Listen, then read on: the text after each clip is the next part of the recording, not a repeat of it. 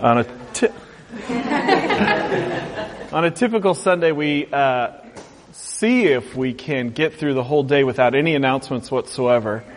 Uh, that is not going to be uh, what's going to happen today. I have several things that I need to communicate uh, with you today, um, and uh, going to include this in the recording uh, so that those who are unable to be with us today can also kind of get in on uh, some of the church family things we've got to talk about here just for a few a few minutes.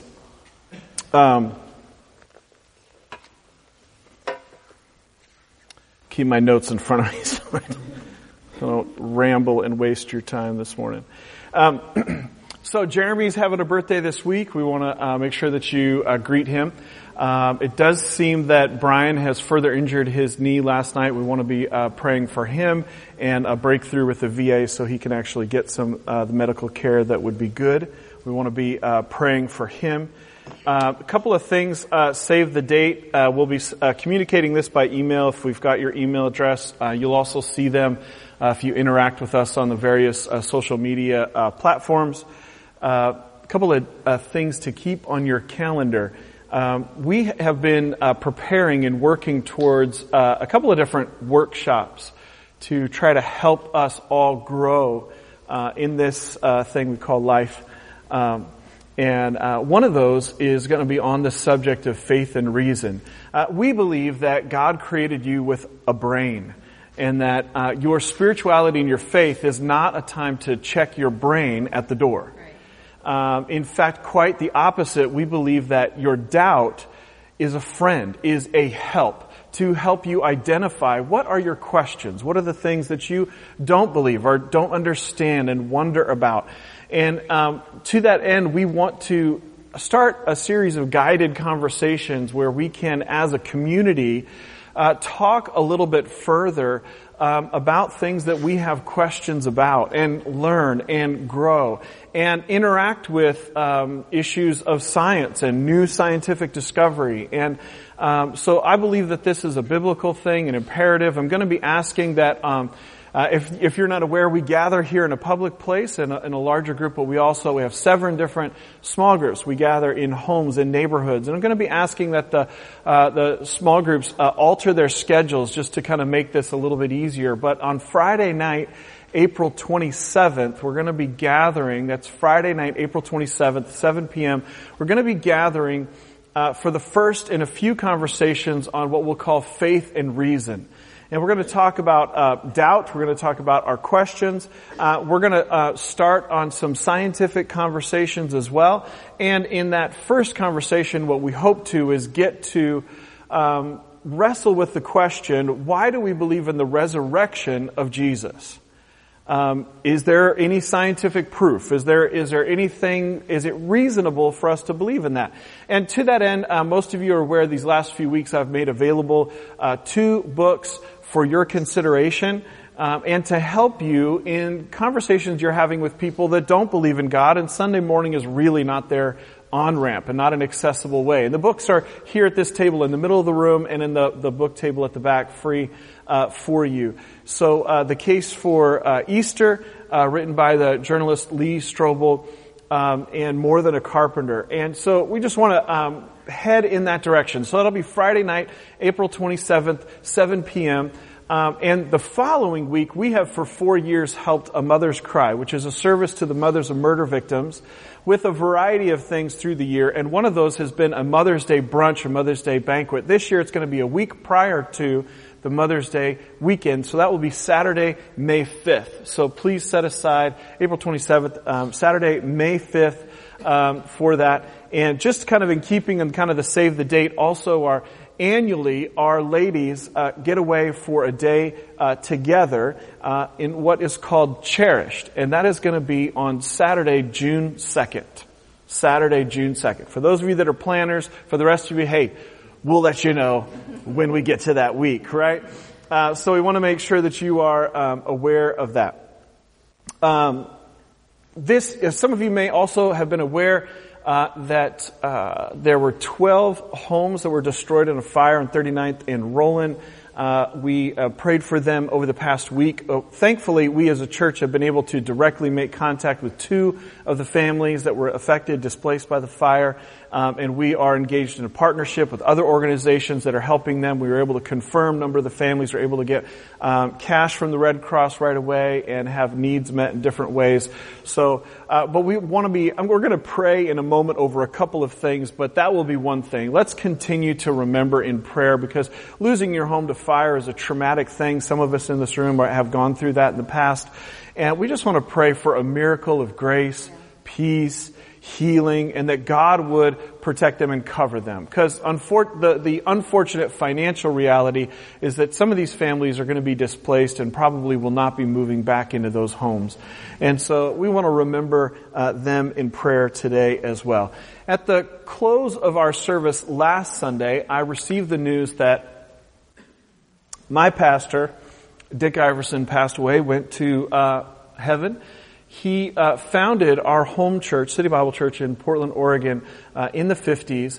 And uh, some of you would be aware that that church, um, which is the head of a network of churches, as Bible College and a variety of other ministries that are known internationally and has been a, an umbrella but also a safety net and a root system for literally hundreds of churches in Southeast Asia, hundreds of churches in Africa, hundreds of churches in other places, and, and helping hundreds of ministers in Haiti and other parts of the world.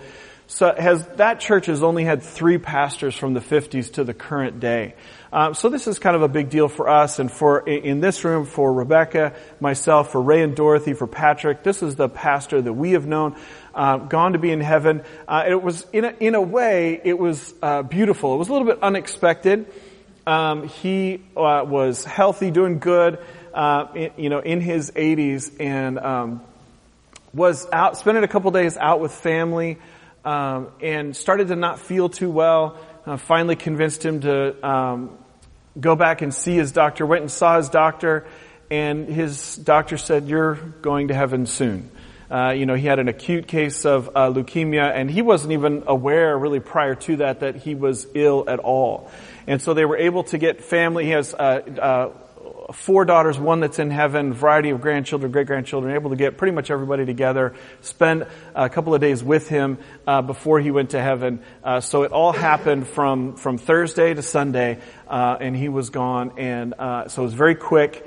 he he didn't suffer. Um, but we, I, I bring it up because this is our root system. This is our root system. And so we want to be praying for the family, right? Want to be praying for the church family. I want to be praying for all those that uh, are feeling the effect of this.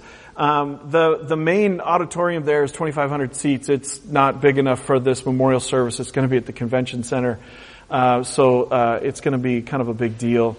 Um, but we want to be praying for them this month. A lot of people, you know, this is their grandpa, um, or people that, you know, like Ray, Dorothy, myself, you know, were mentored by him. Uh, I want, and I want you to know, he knew about this church. He planned to come visit this church. We had many conversations. He prayed for you. And in some cases, I had told him life story of some of you in this room. He cared about you. He loved you. And um, also, I know that um, this past week there are multiple people here in this room that are lamenting the loss, the death of a loved one or a family member. Um, yesterday, uh, one of our the churches we are very close to in the city had a huge memorial service. A young father of two little kids uh, that died tragically in an accident. So I know that there are multiple people that are lamenting uh, loss and, and, and suffering death and separation. And so we want to be in prayer today, which is why I put um, Psalm 116 on the screen. You know, you see highlighted that the Lord cares deeply when his loved ones die. You know, if you think about it, before sin enters the equation with Adam and Eve, God did not create us for us to be separated in our relationships. For the death that He allows temporarily here until Christ returns, that's not how we were originally created. And so when we go through the grief process and wherever we are in that, feeling a sense of loneliness, feeling a sense of loss, feeling anger, feeling um, denial, whatever, uh, um, however we are experiencing that loss of a loved one, it is also a part of our worship to say in our hearts, this should not be so. Because we are in a sense agreeing with God. We are agreeing with God. This should not be so. This is not God's original intent, His best design. And it will come to an end when Christ returns. So I want you to be able to know in your mind and feel in your heart some comfort. And how we lament the loss of a loved one, it matters. God cares about that. Is that okay? Now, before we pray, Brother Dick would not be too happy with me if I didn't also mention that in our network of churches, a close friend of ours who we were on staff with before, Yas, uh, amazing electrical guitarist, uh, this morning, before you woke up, it was already Sunday morning in Japan, and we have started a new church in Japan, in Saitama City, Japan, um, and it is called uh, Bridge City Church. And there on the screen you see Pastor Daryl who was with us in December and Pastor Marc Estes, the current pastor of City Bible Church in Portland, Oregon. There, they were there this weekend for the start of this church. Uh, we as a network of churches have been uh, church planting and, and, sending missionaries to Japan since the 50s. Um, and so our network is deep in Japan thousands of people in Japan that are a part of your church family specifically. And so we want to be praying for them as well, this launch of this new church. And so that is exciting. Yeah? Are you with me? Okay. So will you just agree with me in prayer um, over these, uh, a variety of topics that we've just discussed? Lord, this morning, uh, we say we believe that you are alive. You are aware about what's going on you are um, active. Lord, you are already at work in what is going on in our world. We believe that you're the one true living God. And to that end, Lord, we ask that you would bring a healing miracle to Brian's left knee. Lord, um, to that end, Lord, we ask that you would do miracles of provision for the families displaced by fire. Lord, we ask that you would bring a miracle of comfort to them, of grace and peace, and that you would, whether it be through all the various uh, nonprofits that are engaged in the cash that we have already uh, donated, the things that have already been done, the touches of, of love and encouragement and material and clothing, Lord, we ask that in their hearts there would be a miracle of grace and peace, Lord, wherever they are today. And uh, God, we thank you um, that in you um, there is life. And that today, uh, Pastor Dick Iverson is alive and paying attention to what's going on and enjoying fellowship with you and uh, still uh, bringing up prayer requests before you and, and thinking about us and others, Lord. And we just remember his immediate family, Lord. His wife Roxy, Lord. His daughters, his grandchildren, his uh, great grandchildren. Lord, we pray that you would comfort them as they uh, lament his loss and they grieve for him. And Lord, those that are in this room right now that are uh, grieving the loss of a loved one or a family member or our extended church family that are around Baltimore and other places today, Lord, would you please help us to grieve, Lord, in a way that honors you, Lord God. Would you please bring a, a miracle of comfort and grace and peace, Lord, as we are aware that you care when people die. And uh, Lord, um, I just also pray for um, Pastor Jay and the whole church family, the, the mother two small children that have just lost their loved one. Lord, we pray that you would cover them, that you'd protect them, that you would provide for them, that you would bring strength and grace and relationships around them. Lord, I thank you that in you there is new life. Lord, we thank you for a miracle of a new church in Japan, and we pray for Yas and I and all those on the team there that are, are reaching others for you. Lord, we pray that you would strengthen them, bless them, and bless these new relationships that are building. And God, I thank you for what you're doing in us and through us, Lord, and I ask that as we even um, extend ourselves here in Baltimore City, Lord, reaching out for expansion and Lord, our prison ministry, our recovery ministry, Lord, would you strengthen us? Would you help each of us to have um, our spiritual eyes open to see people and opportunities the way that you do? Our spiritual ears open, Lord God, to hear your voice and to be directed by you. Uh, Lord, as we turn to the scripture today, I ask that you would just Help us to understand what we read. Help us to hear your voice and to be doers of your word, to respond uh, with uh, a humble obedience. I thank you for that, Lord, in the name of Jesus. Amen. Uh, one just final uh, note of information to communicate, rounding out this really long uh, maybe it's just me. I just can't stand announcements. Um, a little bit of family communication. I do want you to know that we have been uh, involved in uh, some serious effort to find a better um, physical building, church home for us, and Sunday morning worship. Um, that is so that we can better serve. Obviously, uh, the ideal art space has been uh, good to us, hospitable to us. It's less than ideal for our current needs. Uh, and you know children's classrooms and, and facilities and whatnot. And so I just want you to know that we are actively looking for another space. We saw a few spaces this week. Uh, we do have options. Uh, we are, and I want you to so that you can be praying uh, which is also why, you know, we're recording this. And some of you know that cityharborchurch.com and your various podcast outlets you can stream or download every Sunday's recording. Uh, what we are looking for is a facility with um, at least 100 seats, uh, preferably heat and air conditioning, which doesn't hard, hardly exists in Hampden. Um, something that is uh, wheelchair accessible uh, something with at least 100 seats and at least four classrooms. Uh, I would love something with a commercial kitchen, uh, and we would love to have the facilities to be able to do better with our midweek uh, recovery ministry um, our Celebrate Recovery, our 12 step um, recovery ministry, um, and also to make it easier for us to uh, do the work that we do on a regular basis with food and clothing for others. Uh, we've done a lot of that, and we've not yet ever had a legal place to do it. We've been kind of doing it on the DL, if you know what I mean. Uh, but I'd really, I'd really like to do better with that, and also uh, vocational training and uh, some other ministries. So I would just uh, invite you to be uh, interceding and praying with us to that end that we can uh, find something like that. You know, I, I looked at a building this week that they were asking a million and a half dollars for it. It didn't have half the stuff that I just listed. so you know, we, you know, we we are believing that God's in control. God's going to help us, and also that we're going to move before the humidity starts in the summer. Uh, so uh, just be aware of that. Uh, you know, about half of us live in Waverly, and about half of us live here in Hampden. and so you know we are looking to uh, make a change that is as accessible. Um, as possible for us as a church family. Uh, more than happy to later today or in whatever form you would like field your questions. we do have several people from our church family engaged in this process.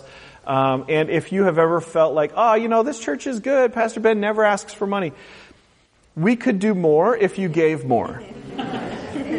so I think, I hope you have not ever once in this church felt a pressure to give your money.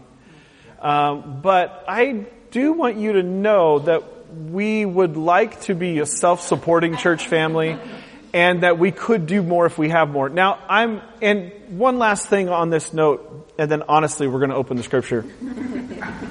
Um, we have specifically not waited until we were big or had a church building or a big budget to directly meet needs in the community.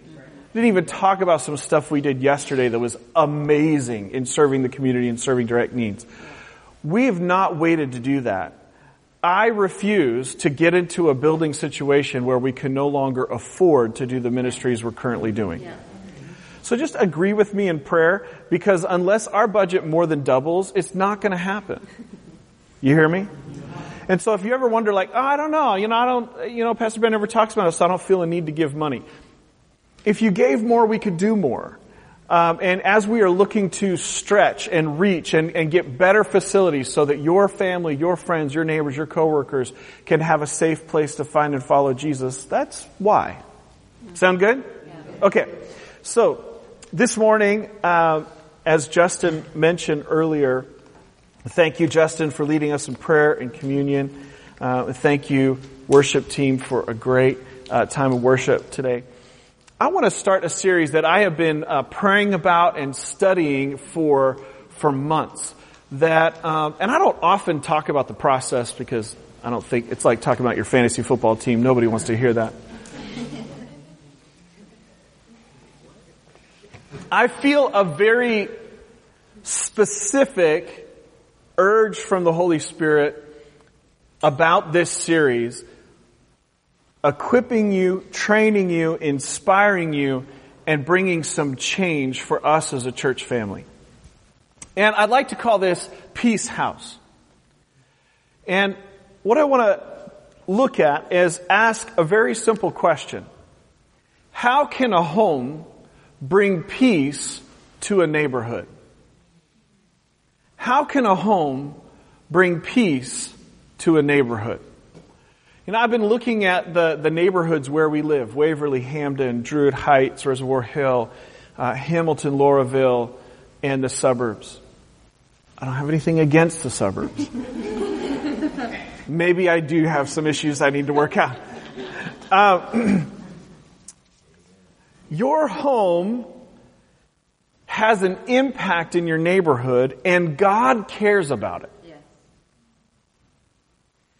So we're going to open the scripture. We're going to try to learn. We're going to try to get God's perspective on things. How many of you think that's a good idea?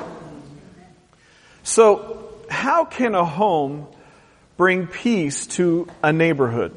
Let's turn to Judges chapter 6. So this is not, we're not a book for us to learn how to be more judgmental. We're not that kind of church. This is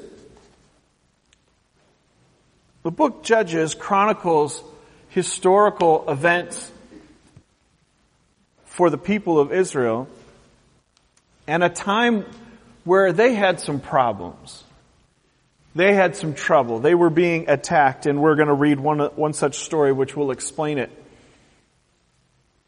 And they needed deliverance. They needed protection. And instead of um, creating comic book heroes at this point in human history, God set up what people called judges.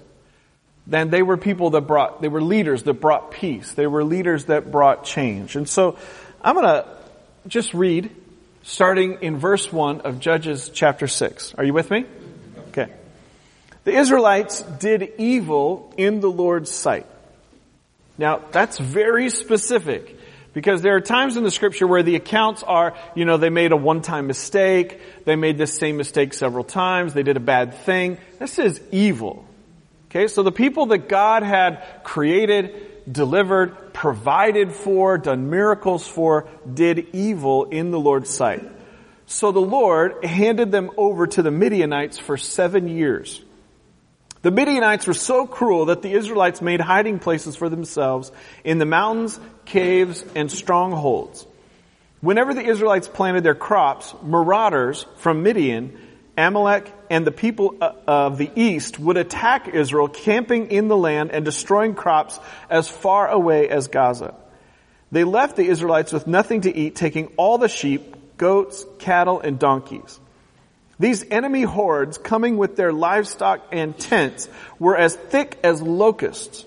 They arrived on droves of camels too numerous to count and they stayed until the land was stripped bare. So Israel was reduced to starvation by the Midianites. Then the Israelites cried out to the Lord for help. Now, they didn't cry out to God on the first day. They didn't cry out to God on the second day. Are you with me? God was punishing them because they did what? Evil. They're starving and now they cry out for help. I've never been that bad. Wait, oh, yeah. When they cried out to the Lord because of Midian, the Lord sent a prophet to the Israelites. He said, this is what the Lord, the God of Israel says. I brought you up out of slavery in Egypt. I rescued you from the Egyptians and from all who oppressed you. I drove out your enemies and gave you their land. I told you, I am the Lord your God. You must not worship the gods of the Amorites in whose land you now live, but you have not listened to me. Then the angel of the Lord came and sat beneath the great tree at Ophrah, not Oprah's tree, at Ophrah, which belonged to Joash of the clan of Abiezer. Just say it confidently and quickly. Gideon, the son of Joash, was threshing wheat at the bottom of a winepress to hide the grain from the Midianites. Gideon is hiding. The angel of the Lord appeared to him and said, Mighty hero, the Lord is with you. Sir, Gideon replied, if the Lord is with us, why has all this happened to us? And where are all the miracles our ancestors told us about? Didn't they say the Lord brought us up out of Egypt? Now the Lord has abandoned us and handed us over to the Midianites. Then the Lord turned to him and said, Go with the strength you have and rescue Israel from the Midianites. I'm sending you. But, Lord, Gideon replied, how can I rescue Israel? My clan is the weakest in the whole tribe of Manasseh, and I am the least in my entire family. Do you know who you're talking to? The Lord said to him, I will be with you. And you will destroy the Midianites as if you were fighting against one man. Gideon replied, if you are truly going to help me, show me a sign to prove that it is really the Lord speaking to me. Don't go away until I come back and, I'll, and bring my offering to you. He answered, I will stay here until you return. Gideon hurried home. He cooked a young goat and with a basket of flour, he baked some bread without yeast. Then carrying the meat in a basket and the broth in a pot, he brought them out and presented to them to the angel who was under the great tree. The angel of God said to him, place the meat and the unleavened bread on this rock and pour the broth over it. And Gideon did as he told, was told. Then the angel of the Lord touched the meat and bread with the tip of the staff in his hand, his walking stick. He touched it with his walking stick and the flame, a fire flamed up from the rock and consumed all he had brought. And the angel of the Lord disappeared. When Gideon realized that it was the angel of the Lord, he cried out, O sovereign Lord, I'm doomed. I've seen the angel of the Lord face to face. It's all right, the Lord repri- replied. Do not be afraid, you will not die. And Gideon built an altar to the Lord there and named it Yahweh Shalom, which means the Lord is peace. The altar remains at Ophrah in the land of the clan of Abiezer to this day. Now, this is origin story for Gideon, and this is a passage that's very significant to me because when Rebecca and I were going through a time of prayer and fasting and assessment and study and research, and we really felt like God was very specifically through multiple forms speaking to us about moving to Baltimore to start a church from scratch. I was coming off a season of seven and a half years um, that was exhausting, and I was drained, exhausted, and things had not been easy, and not all had gone well, and I was tired. And God saying, move to Baltimore. And I was well aware that I did not have the answers. And I was well aware that I did not have the strategy. I was well aware that I was white moving into the heart of an area where there are zip codes with 5,500 people, only five of which are not African American. And I had a moment. God, you talking to me? But mainly, I was exhausted and I knew that I did not have the answers. And I came across, we were, our son, Gideon was about to be born. And I read this passage and God spoke to me about moving here. And this is when I knew that if we did not move to Baltimore at this time, we would be disobeying God. And God said, go in the strength you have. I knew in that moment that coming here, not having the answers in my own personal brokenness, hungry to learn, and just willing to obey was exactly what God wanted. Go in the strength that you have. And that's why we named our son Gideon. Now, what I want to focus on to help us have a God perspective about peace this is the first time in scripture that God is referred to as Yahweh Shalom. Right? The Lord is peace. Just, come on, can we think about this for a minute? There is no peace at this point. Gideon and his family and his nation, they're starving. Literally starving. They are broken. They are being attacked. This is sword and sandal time. They're being robbed. They're trying to grow stuff so that they can feed their families, so that they can sell some of it to have money, so that they can have their homes. They're being attacked. And in this moment, God comes to Gideon and Gideon says, I don't know who you think you're talking to. I don't have the strength to do this and nobody's going to follow me. I'm the least of the least. God comes to him. He has an interaction he has an interaction with the presence of God. And what we don't, what you have to use your imagination to put yourself in the moment because not everything is explicitly written down. Something happens where he goes from being insecure and focused on his insecurity and focused on his own inadequacy to bring, how is he gonna bring peace in this situation?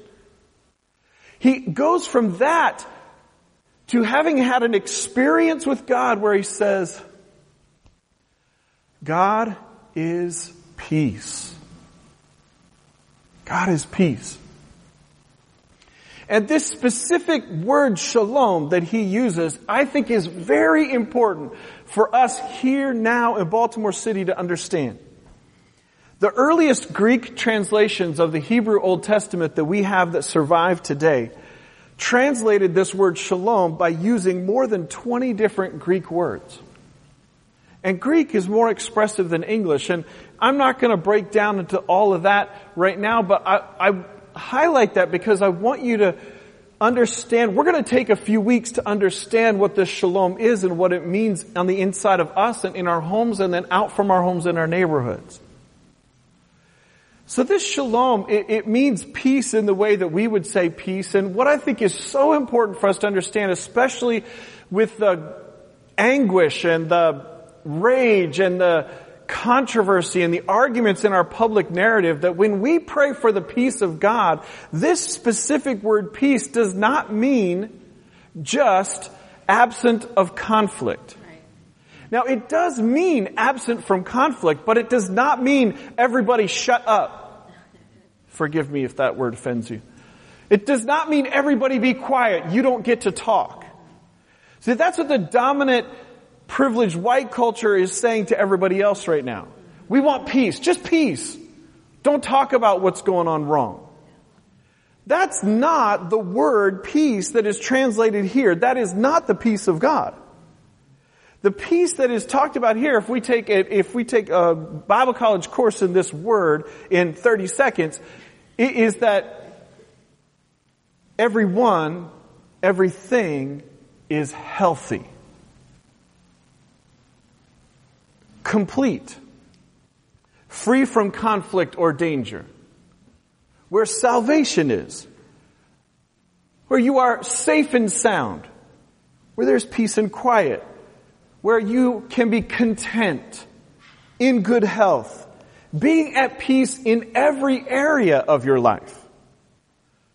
It's bringing people into peaceful relationships and very specifically this word shalom refers to as an individual person, every area of my life, every aspect of my life, my thoughts, my emotions, my decision making, my physical body, my spiritual being is complete is perfect. I know you're looking at me thinking I'm not perfect. I know. But this is what the Bible word means, shalom, is peace, is at rest, but also healthy, in good working order. And not only that, but it specifically refers to my relationships, my world, my conduct, and the natural world, the dirt, the trees, the city building and planning and the spiritual realm, all is at peace. That's this word shalom. That sounds like otherworld like, right? It's very important for us to get just a sense of it. Now, in our closing few minutes, I want to give us a broad scope of some biblical perspective, some God ideas about this. Are you ready? Okay. So the shalom peace of God is a significant theme in scripture. Jesus, the Messiah, if I'm going to call myself a Jesus follower, Jesus is a person of peace. Jesus the Messiah predicted as the Prince of Peace in Isaiah 9 6. Zechariah's prophecy that the Messiah would guide us into peace. That's his purpose. That's what are you supposed to do? Luke chapter 1 verses 77 through 79. And then the angels, when they announced the Messiah's birth, they said, glory to God, peace on earth to those with whom God is pleased. Now this is very important because what we see about the shalom of God is that it is always spoken of within the context of a healthy relationship with. This is not some spooky far off, hey everybody's, everything's good man. No, this is a very specific context of everybody is in a healthy relationship with. It's very important. Now, there's a God-given purpose in a peaceful home. Proverbs 3:33, the Lord blesses the home of the upright. We see the presence of Jesus being discussed in Mary and Martha's home in Luke chapter 10, 38 through 42. Then Jesus tells his followers to go and to serve a town and minister from a home that has offered hospitality. It's the base of operations. It is from a home that this is to be done. This Messiah shalom that is to be shared. In Acts chapter 2, what do we see? We see Jesus' followers following his instructions. How? They gathered in a public place and then they gathered house to house. Now, there is also a God-given purpose in peacemaking. Very important passage. Romans chapter 14 and verse 17 talks about the kingdom of God. And I don't know about you, but it's become very obvious that neither the Democrats nor the Republicans have all the answer. For even the state of Maryland, let alone the United States, let alone the world. And if you want to argue with me, that's totally fine. I love you. And if you are convinced that they have all the answers, great. You'll be disappointed within the year. like Paul wrote, I am first a citizen before I am male or female, before I am of my ethnicity, let alone the social construct of race. I am first and foremost a citizen of the kingdom of God. Which is why this morning in our gathering and in your private devotion before the Lord during the week and in our gathering in homes, that is more important than anything else you're going to do. The kingdom of God is a life of righteousness. Remember that means healthy relationship with God and other people. Righteousness, shalom, peace, and joy in the Holy Spirit. That's a mouthful. Psalm 34 verse 14, we are a song that is a directive for our purpose in life. Search for shalom. Search for peace and work to maintain it. Shamefully, a decade ago, no Christian university in the United States had a peacemaking course. And yet this is one of the most important things to God. I volunteer as a police chaplain in Baltimore City to try to help them and the community understand about peacemaking. People who do not have the skills to de-escalate arguments, Peacemaking is God's purpose. Search for peace and work to maintain it. Jeremiah 29 verses 5 through 14, I'd invite you to read it. I think this year it is maybe the most important passage of scripture for us as a church family. I would venture a guess that most of you know Jeremiah 29, 11 and how to take it out of context. Let's include in it the direction that we get from God. Work for the peace, the shalom. Work for the peace of the city. Pray to the Lord for it. For its welfare, the welfare of the city will determine your welfare. That was written to the people of God about the city they were being held captive in. From it, I can derive information about who God is and what God cares about and God's value system. And from it, I should see that my identity as a person, as a Jesus follower, should include a desire that Baltimore City knows the shalom, peace of the living God. Whew, that's good. Now, here's why that's not overwhelming and depressing. Here's why it's encouraging. It's not up to you. You may be sitting here feeling like, I don't have the answers for that. I don't know how that works. I don't know. Hey, guess what? God didn't ask you to provide the city for all the answers. Right? It's not up to you. It is up to us to ask God how to be engaged in it. And God promised to do miracles to that end. If we would humble ourselves and pray mm-hmm. and seek His face. God will show up. There is nothing too hard for God. Will you stand with me and we'll close in prayer?